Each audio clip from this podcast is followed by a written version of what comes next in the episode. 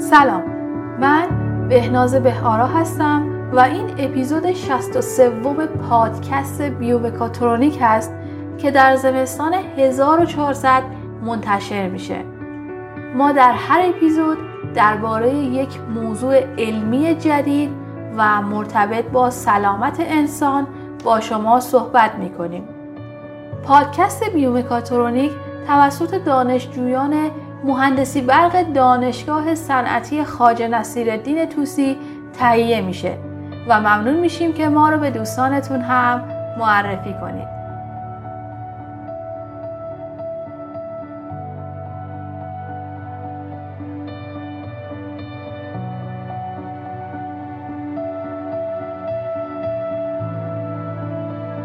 من در این اپیزود قصد دارم شما رو با تأثیر تصویرسازی ذهنی بویایی و چگونگی عملکرد سیستم تنفسی انسان آشنا کنم. پس تا پایان این پادکست با من همراه باشید.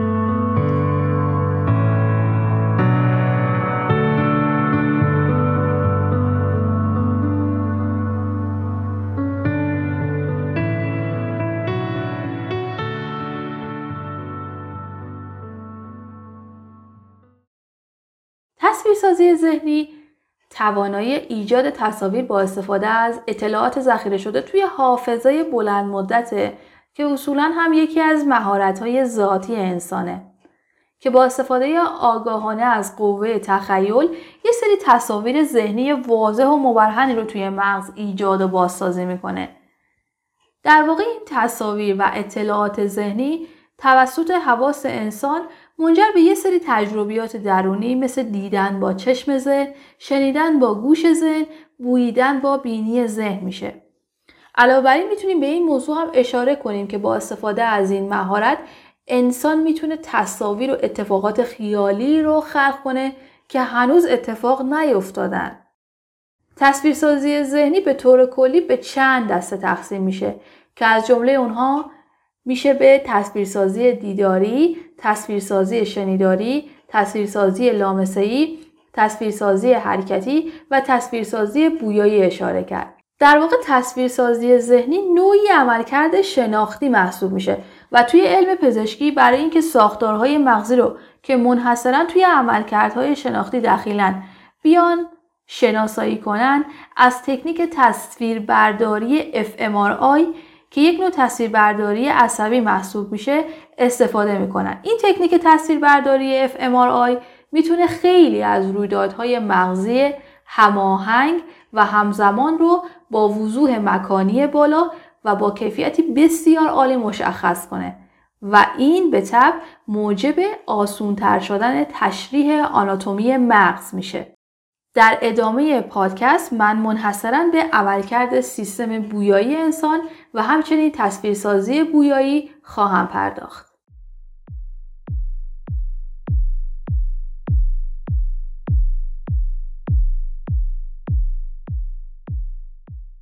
یکی از عوامل اصلی در حس کردن بوها عصب بویاییه که توی انتهای بینی به صورت بافت پوستی واقع شده.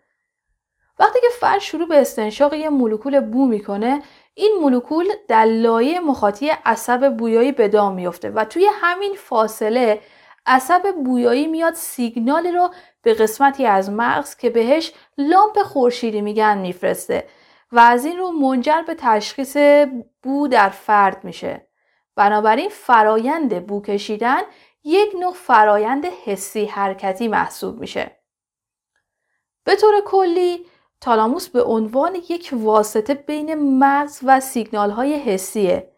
به این منظور که وقتی انسان با استفاده از حس بینایی خودش چیزی رو می‌بینه، با استفاده از حس شنوایی چیزی رو می‌شنوه یا با استفاده از حس لامسه چیزی رو لمس می‌کنه و یا با استفاده از حس چشایی چیزی رو می‌چشه، این سیگنال‌های حسی اول میرن سراغ تالاموس، بعد تالاموس اونها رو به قسمتی از مغز یعنی حافظه و آمیگدال که این دوتا قسمت مسئول پردازش احساسات هستن ارسال میکنه.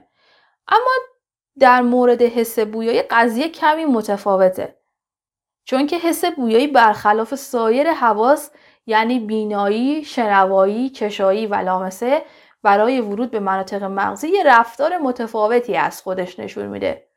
به عبارت دیگه بوها هرگز به سراغ تالاموس نمیرن.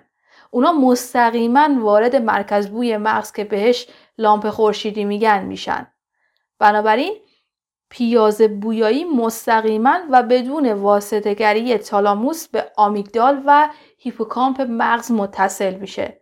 از این رو استنشاق یک بو میتونه سریعاً موجب تحریک حافظه‌ای دقیق بشه.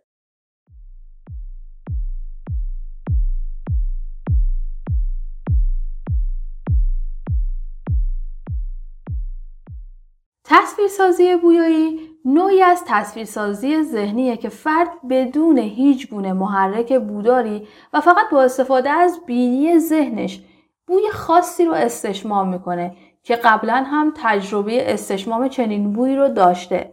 تو این حالت هم مشابه حالت واقعی مناطقی از مغز که مسئول درک بو هستن و پیشتر هم بهشون اشاره شد فعال میشن.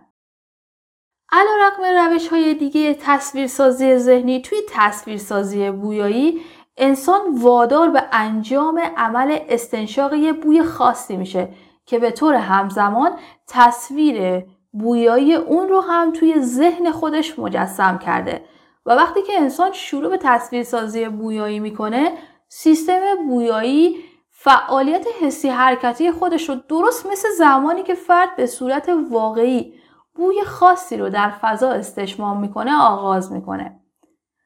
در نتیجه بویدن یک ماده معطر چه به صورت خیالی باشه چه به صورت واقعی، در هر دو صورت میتونه الگوی تنفسی فرد رو تغییر بده.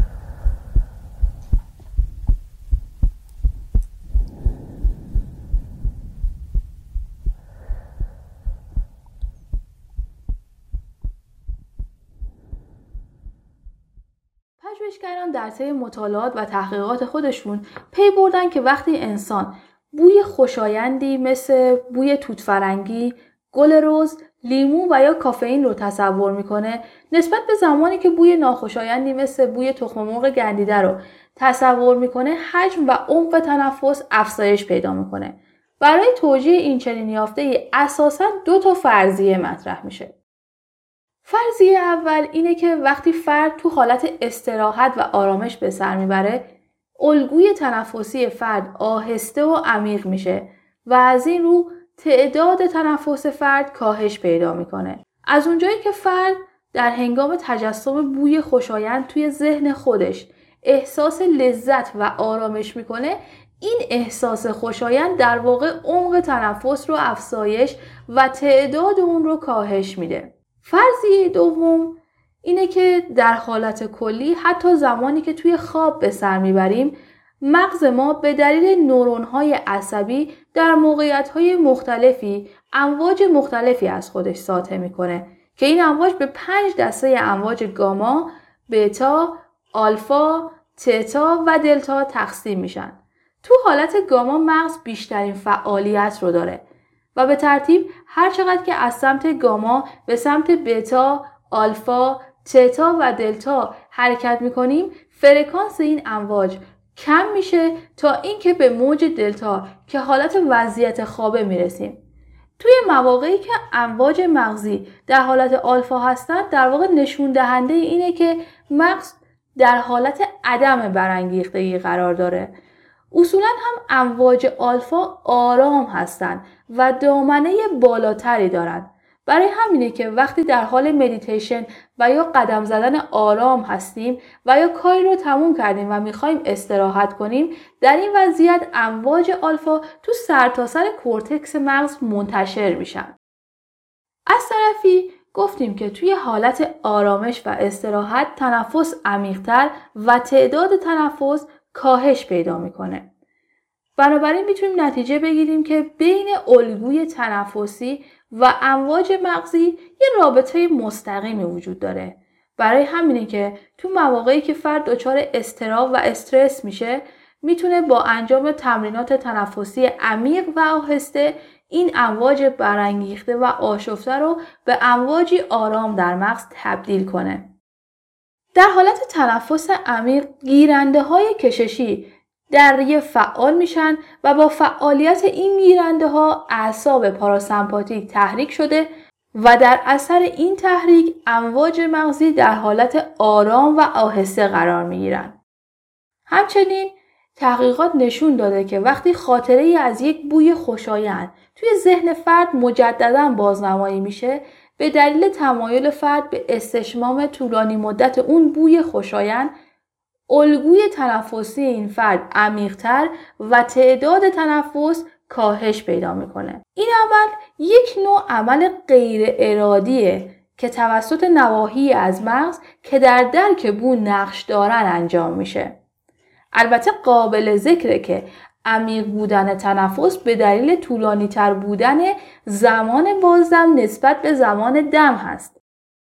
برای همینه که با افزایش زمان بازدم فشار زیادی به داخل قفسه سینه وارد میشه و در نتیجه این افزایش فشار خون بیشتری از طریق ریه ها وارد قلب میشه. از جمله فوایدی که در این فرایند اتفاق میفته میتونیم به گشاد شدن عروق، کاهش فشار خون و کاهش ضربان قلب اشاره کنیم.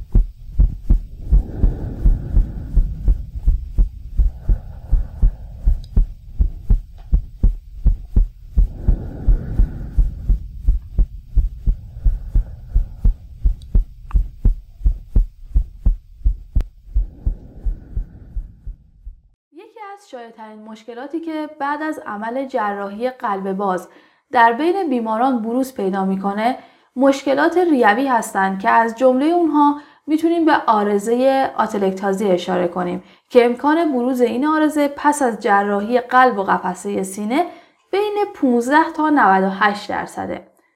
لازم به ذکره که این بیماری پس از جراحی یه روند پیشرو داره و در نهایت ممکنه منجر به عوارض ریوی جدی مثل بیماری پنومونی بشه.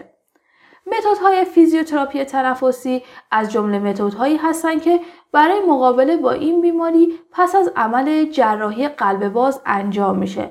اما میشه اظهار کرد که تضمینی برای اثر بخشی این متدها در پیشگیری از عوارض ریوی پس از عمل جراحی وجود نداره. پژوهشگران در یک مطالعه‌ای با انجام آزمایش تجربی از تکنیک تصویرسازی ذهنی بویایی در جهت بهبود عملکرد سیستم تنفسی بیماران استفاده کردند. روش کارشون اینطور بود که تعدادی از بیماران که به تازگی هم تحت عمل جراحی قلب باز قرار گرفته بودند به دو تا دسته تقسیم شدند.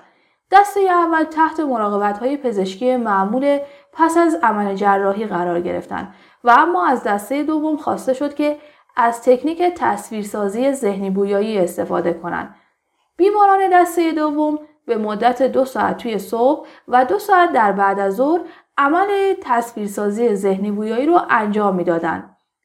بدین صورت که کارتی با تصویر گل رز به بیماران داده میشد و از اونها خواسته میشد که با نگاه کردن به تصویر عطر گل رز رو در ذهن خودشون مجسم کنند و تا حد امکان بوی اون رو استشمام کنند و نفس خودشون رو به مدت دو ثانیه حبس کرده و بعدش به آرامی این نفس رو از طریق عمل بازدم خارج کنن. این عمل به طور متوالی پنج بار تکرار می شد و بعد از پانزده دقیقه استراحت بیماران مجددا همین عمل تصویرسازی ذهنی بویایی رو با تصاویر دیگه‌ای با مثل میوه‌هایی مثل سیب، موز و لیمو انجام دادن. در انتهای این آزمایش، یافته‌های این آزمایش تجربی نشون داد که بروز عارضه ریوی آتلکتازی توی گروهی که از تصویرسازی ذهنی بویایی استفاده کرده بودند کمتر از بیمارانی بود که تحت مراقبت‌های معمول پزشکی قرار گرفته بودند و از هیچ گونه عمل تصویرسازی بویایی استفاده نکرده بودند. در نتیجه پژوهشگران پی بردن که تصویرسازی ذهنی بویایی میتونه باعث بهبود عملکرد تنفسی و کاهش خطر ابتلا به عارضه آتلکتازی در بیمارانی که تحت عمل جراحی قلب باز قرار میگیرن بشه.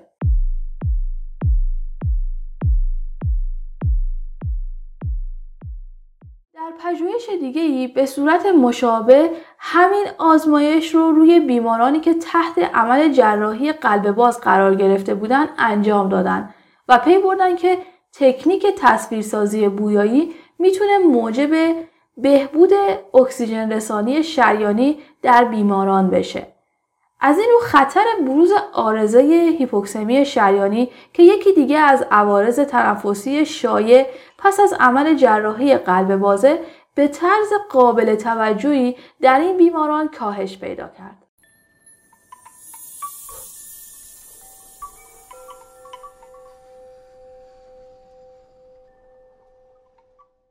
لذا میتونیم نتیجه بگیریم که تصویرسازی ذهنی بویایی یک عمل ایمن، غیر تهاجمی و مقرون به صرف است و هیچ گونه عوارض جانبی برای بیماران به همراه نداره. پس میتونیم از این تکنیک به عنوان یک روش پیشگیرانه در برابر عوارض تنفسی پس از عمل جراحی قلب باز استفاده کنیم.